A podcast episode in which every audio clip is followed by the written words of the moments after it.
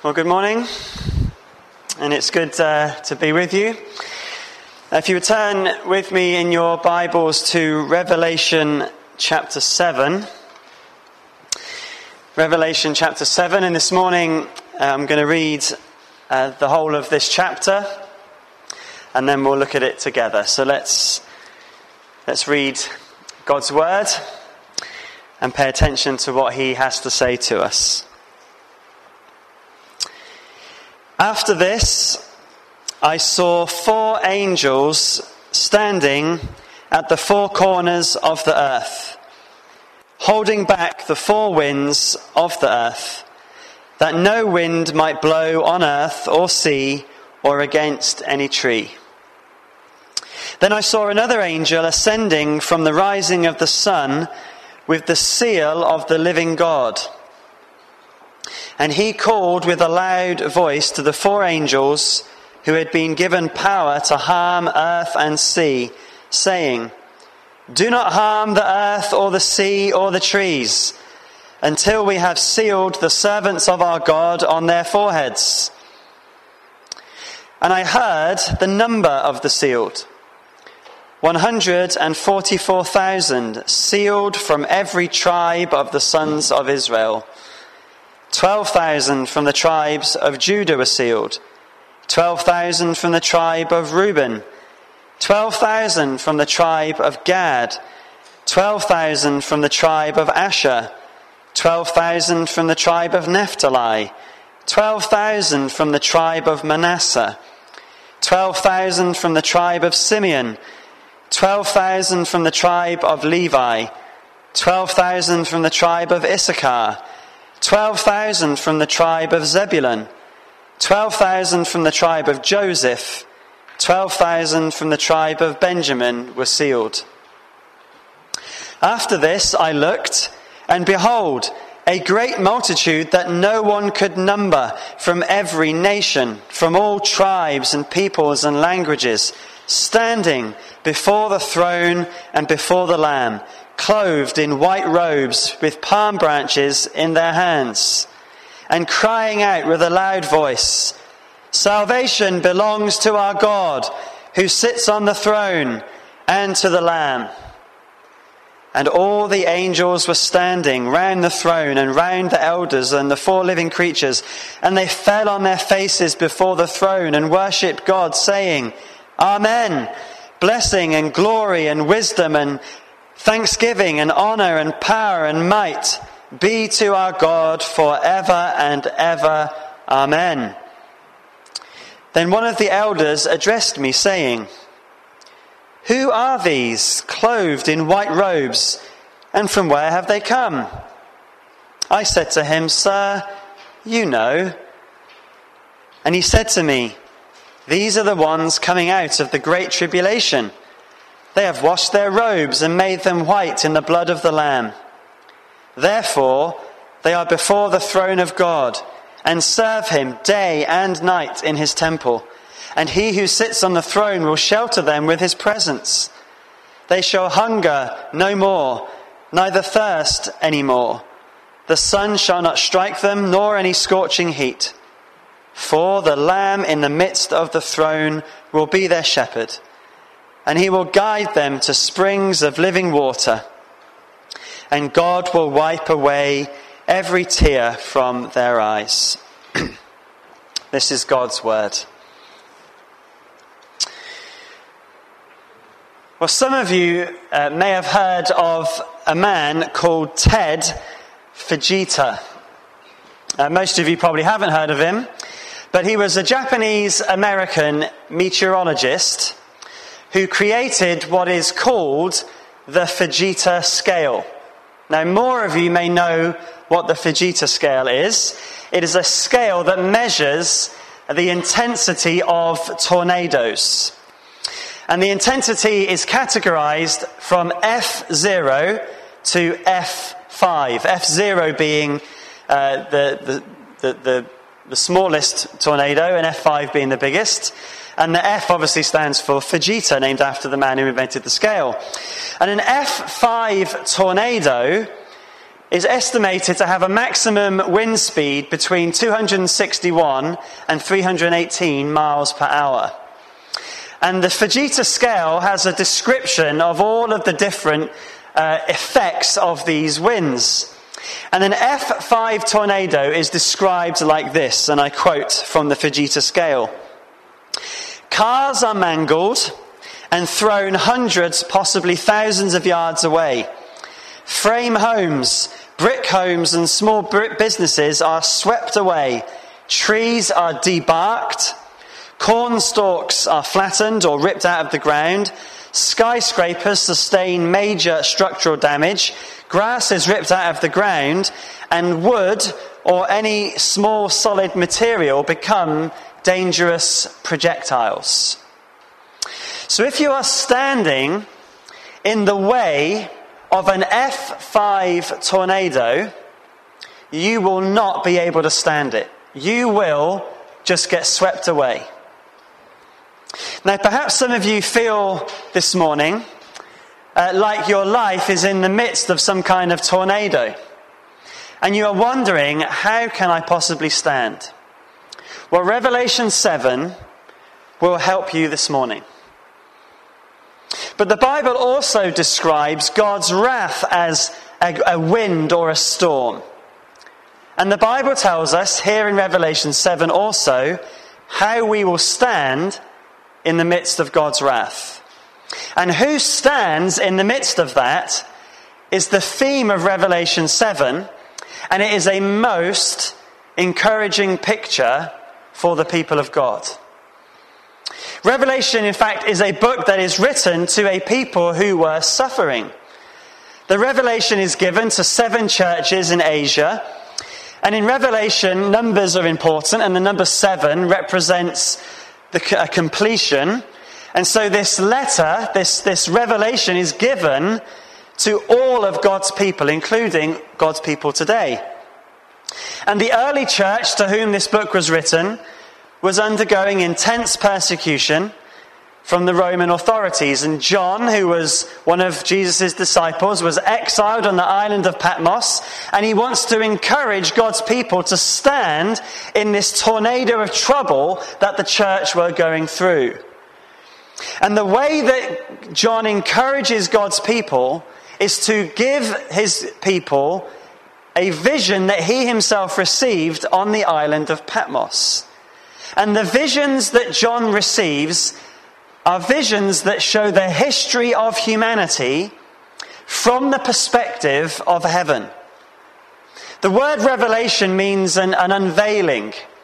It's a bit like a curtain being lifted on a stage so that you can see what is going on behind the scenes.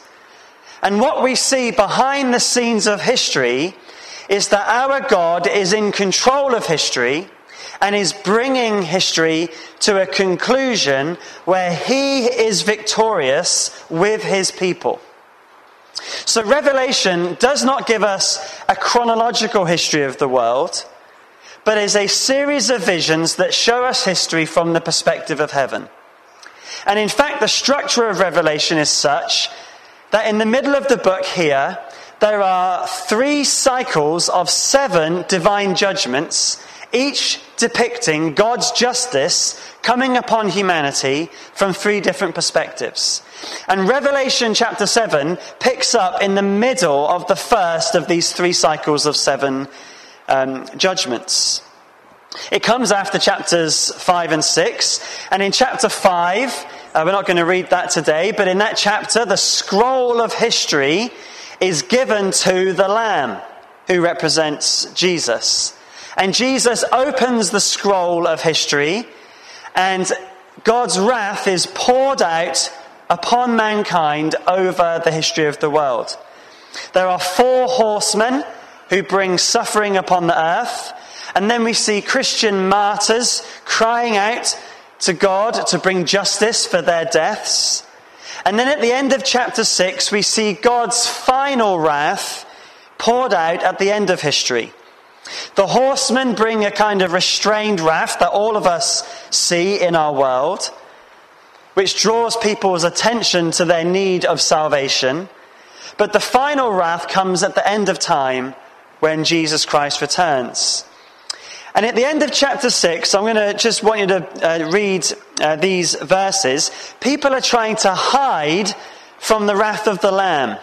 And notice the last verse of, or the last two verses of chapter 6. It says this Fall on us and hide us from the face of him who is seated on the throne and from the wrath of the Lamb.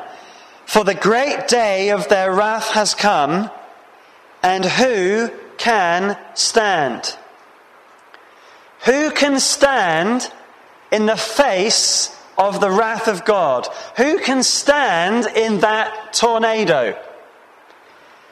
And the question, who can stand God's wrath, is the most important question you can ever ask. Now, you may have lots of questions you may be asking this morning. Some of them may very well be important. But none is as important as this How can I stand when the wind of God's judgment falls? And the answer is found in chapter 7 of Revelation. Those who stand are those who are sealed by God and washed by the blood of the Lamb. And this chapter here presents us as God's people with two encouragements that helps us to stand in the midst of the storms that come our way. Whether that be the horsemen, if you like, the F0s to F4s, and ultimately, how will we stand in the F5 tornado of the wrath of God in the end? And the encouragements are twofold. First of all, we're going to see we stand because of the assurance of his seal. The assurance of his seal. And secondly, we'll see that we can stand because of the anticipation of his salvation. The assurance of his seal, the anticipation of his salvation. So, first of all, in verses 1 to 8 of chapter 7, we see the assurance of his seal. So, verse 1, look at that verse, begins with, After this I saw. Now, in Revelation, when you read uh, the, the book, we're seeing various visions from God. And when John says, After this I saw, we are seeing another of his visions. And this vision, as I've said, is linked to chapter 6 because the seventh seal is not yet open. That comes in chapter 8. And what John sees in verse 1 is four angels standing at the four corners of the earth, holding back the four winds of the earth, that no wind might blow on earth or sea or against any tree. Now, the four corners of the earth here represent the, the whole of creation. It's a bit like we might say the four points of the compass. And we see in verse 2 that these winds are destructive winds. And so, linked to chapter 6, we can say that these winds are God's wrath the tornado, if you like. And here, that judgment is held back by these angels. Why is it being held back? Well, verse 2 tells us. An angel comes in verse 2 from the rising of the sun. Now, the rising of the sun is in the east. And the east in the Bible usually refers to a place that's away from God. Uh, for, so, for example, in the Garden of Eden, when Adam and Eve were sent away, they went east of Eden. And people kept, in fact, going further east until Jesus came, and the wise men then came from the east. East represents being away from God. And so it's where, away from God, his judgment is being poured out. And from there, this angel comes. And the angel has something in his hand, or her hand, or whatever the angel is. Notice what it is the seal of the living God. The seal of the living God. Now, a seal is a mark of ownership. In the days when slavery was practiced, uh, the slave was sealed with a permanent mark or a tattoo that showed that they were owned by a specific master. The seal showed who their master was. And if the slave ran away and was caught, the seal would enable them to prove who they belonged to. And the owner could then claim back this runaway slave. Now, The Bible often teaches us that every human is a slave to a master of some kind. You're either a, a slave to sin or a slave to Christ. And the wonderful truth of the gospel is that Jesus Christ is a wonderful master who loves us and cares for us as a father, and as we'll see later, as a shepherd. And the word servants in verse 3 in the Greek actually can be translated as slave. And so the seal of the living God marks God's people as his own people. And notice in verse 2 and 3 that this angel with the seal is calling out to the other angels to hold back the winds. He says, Do not harm the earth or the sea or the trees until we have sealed the servants of our God on their foreheads. Now, the harming here may refer to all of the wrath of God going on in chapter 6, or it may refer to the very final judgment at the end. It doesn't really matter.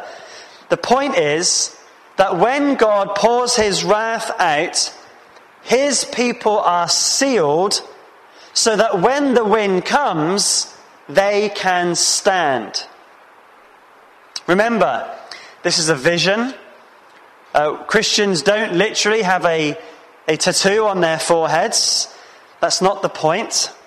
The point is that whilst God's people will suffer in this world, they will not suffer the final judgment of God because they have been sealed by Him to protect them from His wrath.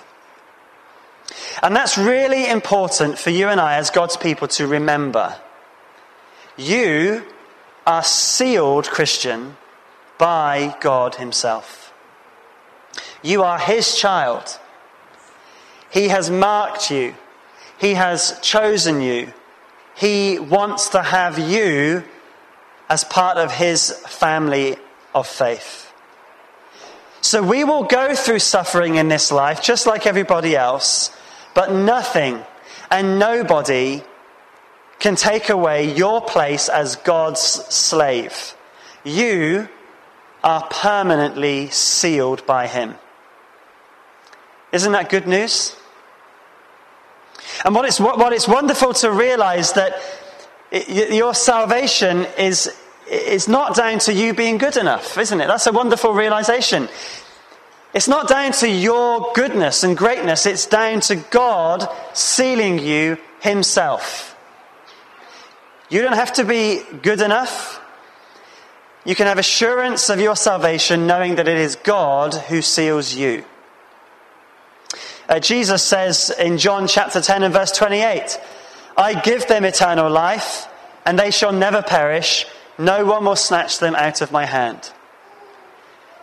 Uh, the hymn In Christ Alone sums up very well the same theme. No power of hell, no scheme of man can ever pluck me from his hand. Till he returns or calls me home, here in the power of Christ I stand. No matter what the storm is that comes your way, you are sealed by our God and you will therefore stand. Now, this assurance of his seal enabling us to stand continues in verses 4 to 8. We read there that John hears a number. He hears the number of those who are sealed 144,000 from every tribe of the sons of Israel. Now, I mentioned earlier that numbers are important in Revelation, they, they mean something, they symbolize something. So rather than being taken literally, this number has a symbolic meaning. And so the question we must ask ourselves is what does it mean? Who are these 144,000? Well, elsewhere in the Bible, the number 12 represents the complete people of God. There are 12 tribes of Israel in the Old Testament. And when Jesus in the New Testament reconstitutes a new people of God, he calls 12 apostles. And when you multiply 12 and 12, you get 144. The Old Testament and New Testament people of God. And in Revelation, uh, the number 1,000 is a, a, a large number, represents a, either a long time or, in this case, a large number of people. What you get is the complete large number of the people of God over history. But why then does this vision show Israelites and tribes of Israel? Is, is this just a, a, group of Jews? Well, well no. The, the reason is because we're seeing here a fulfillment of the promise to Abraham that he would have a, a great nation that would bless all nations. This can't literally be ethnic Israel. The, the tribal list given here isn't found anywhere in the Old Testament. Joseph was never a tribe, Dan is missing. And plus, when Jerusalem fell in AD 70, there was no records from which you could distinguish who was part of which tribe anyway. What we see here is a fulfillment of God's promise to Abraham. Judah is probably first because that's the tribe from which Jesus comes. But really, there is uh, there is a complete fulfillment here of what God said he would do to Abraham. But more important than the numbers as such is, is the fact that God knows the number of them. It's interesting.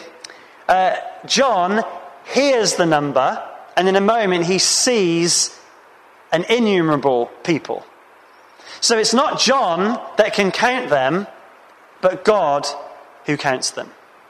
God knows the number of his people. God has them on his register. He knows who are his. And all who are his will be there in the final roll call. And this does read a bit like an army roll call. If you read the Old Testament, uh, and when God's uh, people were called together to battle, they were called by their tribes. And so what we have here is a list of the people of God on a roll call, and when the roll is called, everyone who's supposed to be there will be there. God knows every number. He knows everyone, and everyone who he calls will be on that list. And they'll be there because they're sealed by him. Uh, psalm 87 and verse 6, a psalm which we have just sung, uh, says, The Lord will write in the register of the peoples, This one was born in Zion. He knows who are his, he has them on his list, he seals them with his seal, and nothing and nobody can take them away from that register. And that helps us to stand, does it not, when we go through difficulties and trials and suffering? This helps us to be encouraged when we think about the final wrath that's to come it's not about whether we are good enough, it is about whether we have been sealed by Him. That's an encouragement, isn't it? Well, as well as enabling us to stand in the final judgment, knowing we are His helps us to stand today. He doesn't leave you alone. In fact, in the, in, elsewhere in the New Testament, we read that we are sealed by the Holy Spirit. So God is with us, helping us every single day. We can stand firm with the assurance of his seal. But as encouraging as that may be, in verses 9 to 7, we see something else I would say is just as, if not more, encouraging. Because we can be enabled to stand with the assurance of his seal, but secondly, in verses 9 to 17, with the anticipation of his salvation. In verse 4, John hears the number, but in verse 9, he looks and he sees them. And what he sees is fascinating. Look at, look at verse 9 with me.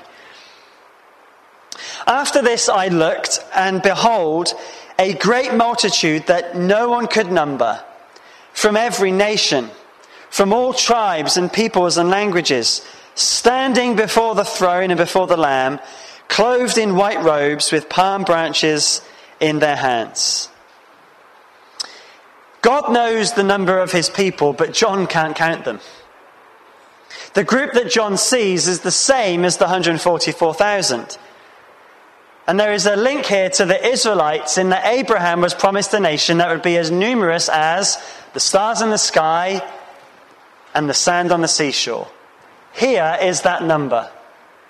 And notice that they are from every nation, people, and language. The people of God are a multi ethnic group from the ends of the earth, fulfilling the great commission given to the disciples. But most important of all, notice what they're doing before the throne. They are standing. Standing. Chapter 6, verse 16 unbelievers are hiding because they can't stand. In chapter 7, those who are sealed are standing before his throne.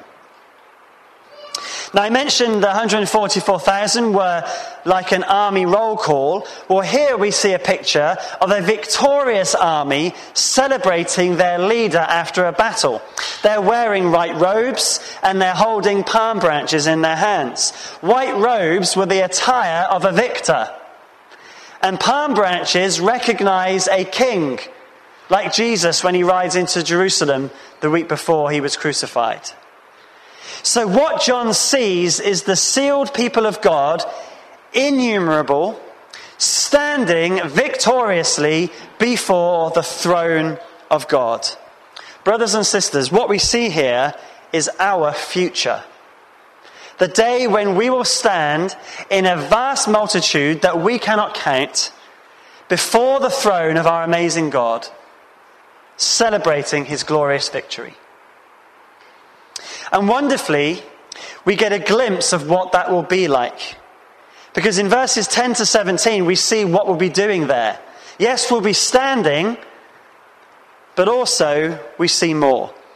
So in verses 10 to 12, we see that we'll be praising God there. The people of God there are crying out in a loud voice Salvation belongs to our God who sits on the throne and to the Lamb we will praise God for his great salvation, and we will acknowledge that it's all because of him and the sacrifice of Jesus Christ on the cross for our sins. Now, we get a taste now uh, of what that will be like when we sing together as God's people. Uh, it's wonderful to sing with you this morning. I also love it when we, get, when we gather with hundreds of God's people in, in conferences and things like that and sing with a great number of God's people and raise our voices together. But just imagine singing with an innumerable multitude, praising God for his salvation. In verse 11, we're joined also with angels and others in creation. Uh, when I've gone to a conference and, and sung with hundreds of people, uh, there haven't been angels or any anyone else in creation uh, singing with me. But in this day, we'll be joined by everybody and everything almost. Basically, we have a version here of the hymn, All Creatures of Our God and King, lift up your voice and with us sing.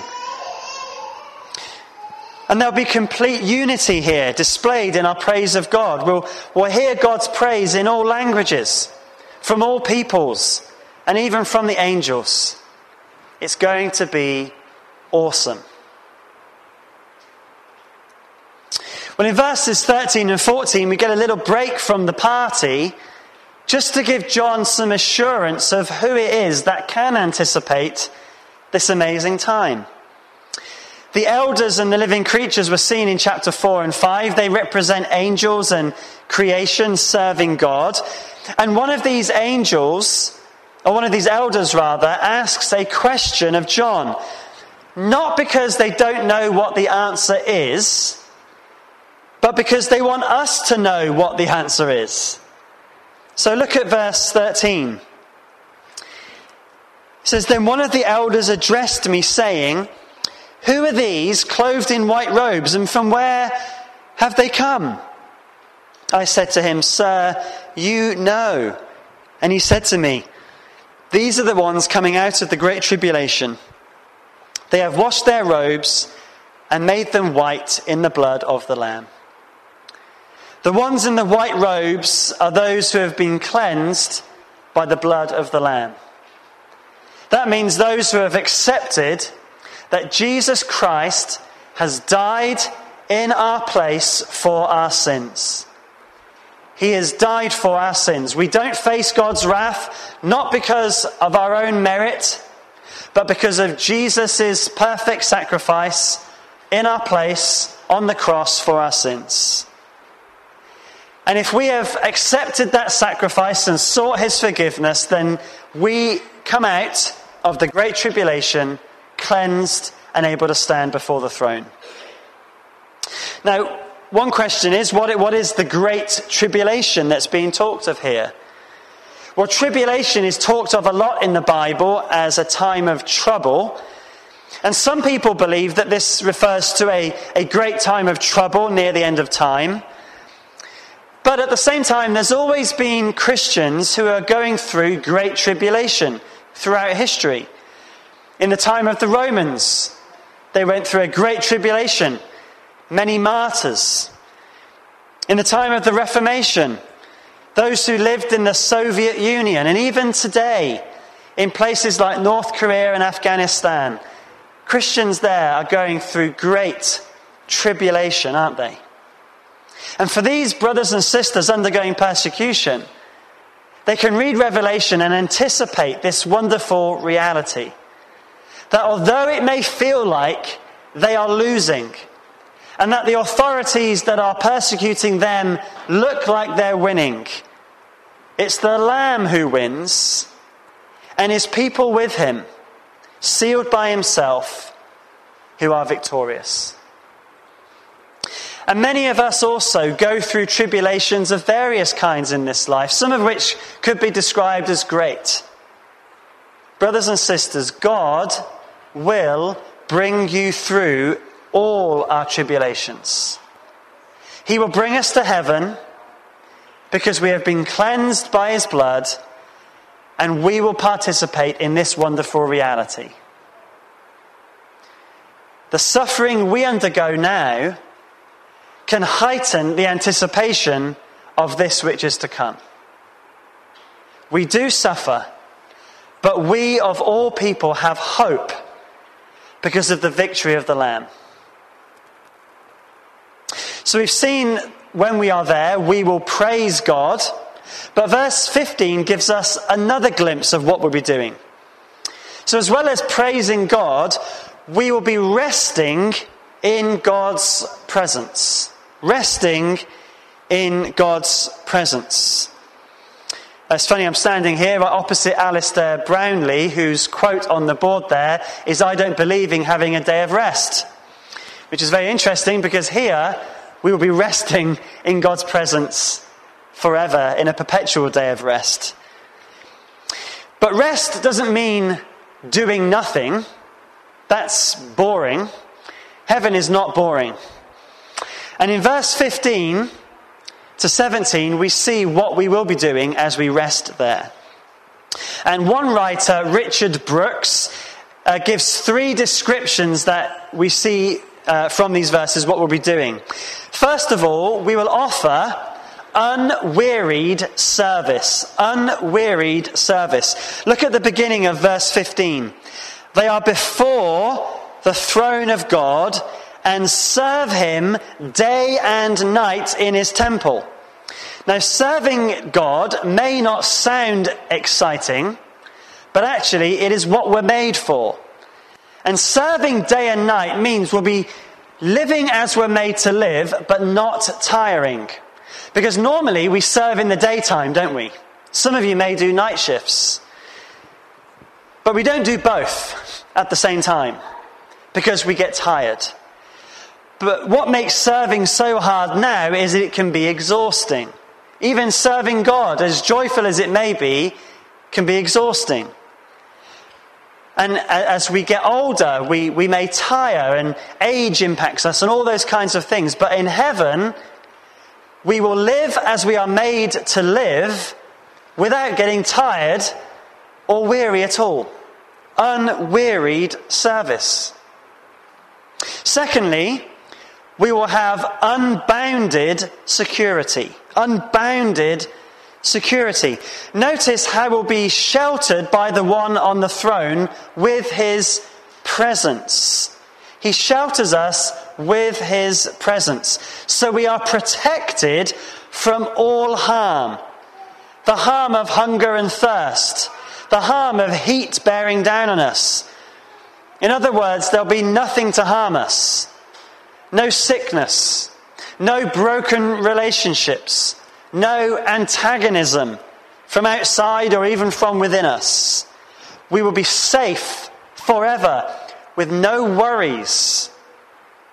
We will be a little bit like little children who know their parents are there and run around without a care in the world. It, that's the best way of describing it in an experience that we may remember or may not remember. But we will be unbounded in, in us in, in security, sheltered by his presence. And finally, we will live in unblemished satisfaction. Look again at verse 17. For the Lamb in the midst of the throne will be their shepherd. And he will guide them to springs of living water, and God will wipe away every tear from their eyes. What we see here is a common biblical picture of a shepherd leading his sheep to pastures that are provided and provide all that's needed. It's like the 23rd Psalm in that regard green pastures, quiet waters that refresh the soul. And we have this satisfaction because of the Lamb. It's interesting that the Lamb is also the shepherd. Do you notice that? The Lamb is also the shepherd. Uh, John chapter 10, Jesus speaks of himself as the good shepherd who lays down his life for the sheep. And here we see the fulfillment of that completely as he leads us in unblemished satisfaction. But what I want you to notice here is also how, although we serve him in unwearied service and unbounded security, he is serving us as well. He's providing the living water. He's leading us there. He's wiping the tears from our eyes. And so there is a, a perfect unity, of a, a loving relationship between us and God that will last forever. A little bit like a perfect marriage, which, if you carry on reading in Revelation, you get to that wedding at the end. Now remember, Revelation is written to a suffering people, but this suffering people can know that their tears will be wiped away, there will be no more sadness, and they will be with the Lamb forever. Reading this, has it, has it whetted your appetite for heaven? I hope so. But as we conclude, I have another question I want to ask you. Will you be there? Will you be there? Will you stand the wind of God's judgment? Because you can stand and be here not in your own strength, not because of your own good works or your own intellect you can stand when you recognize you need Jesus Christ to take the judgment for you which you deserve, which he has done on the cross. For on the cross, Jesus did bear the full wrath of God for us, so we can participate in the glorious victory that's to come.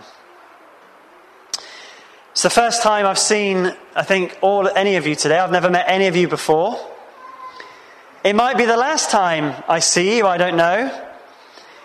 But it will be the last time I see you this side of glory, because if you're his child, I will see you in that great multitude. It might take me forever to find you, but we will be together for all eternity, praising and serving our King forever and ever. I hope these words have encouraged you to keep standing for Jesus until we do stand with him forever and ever.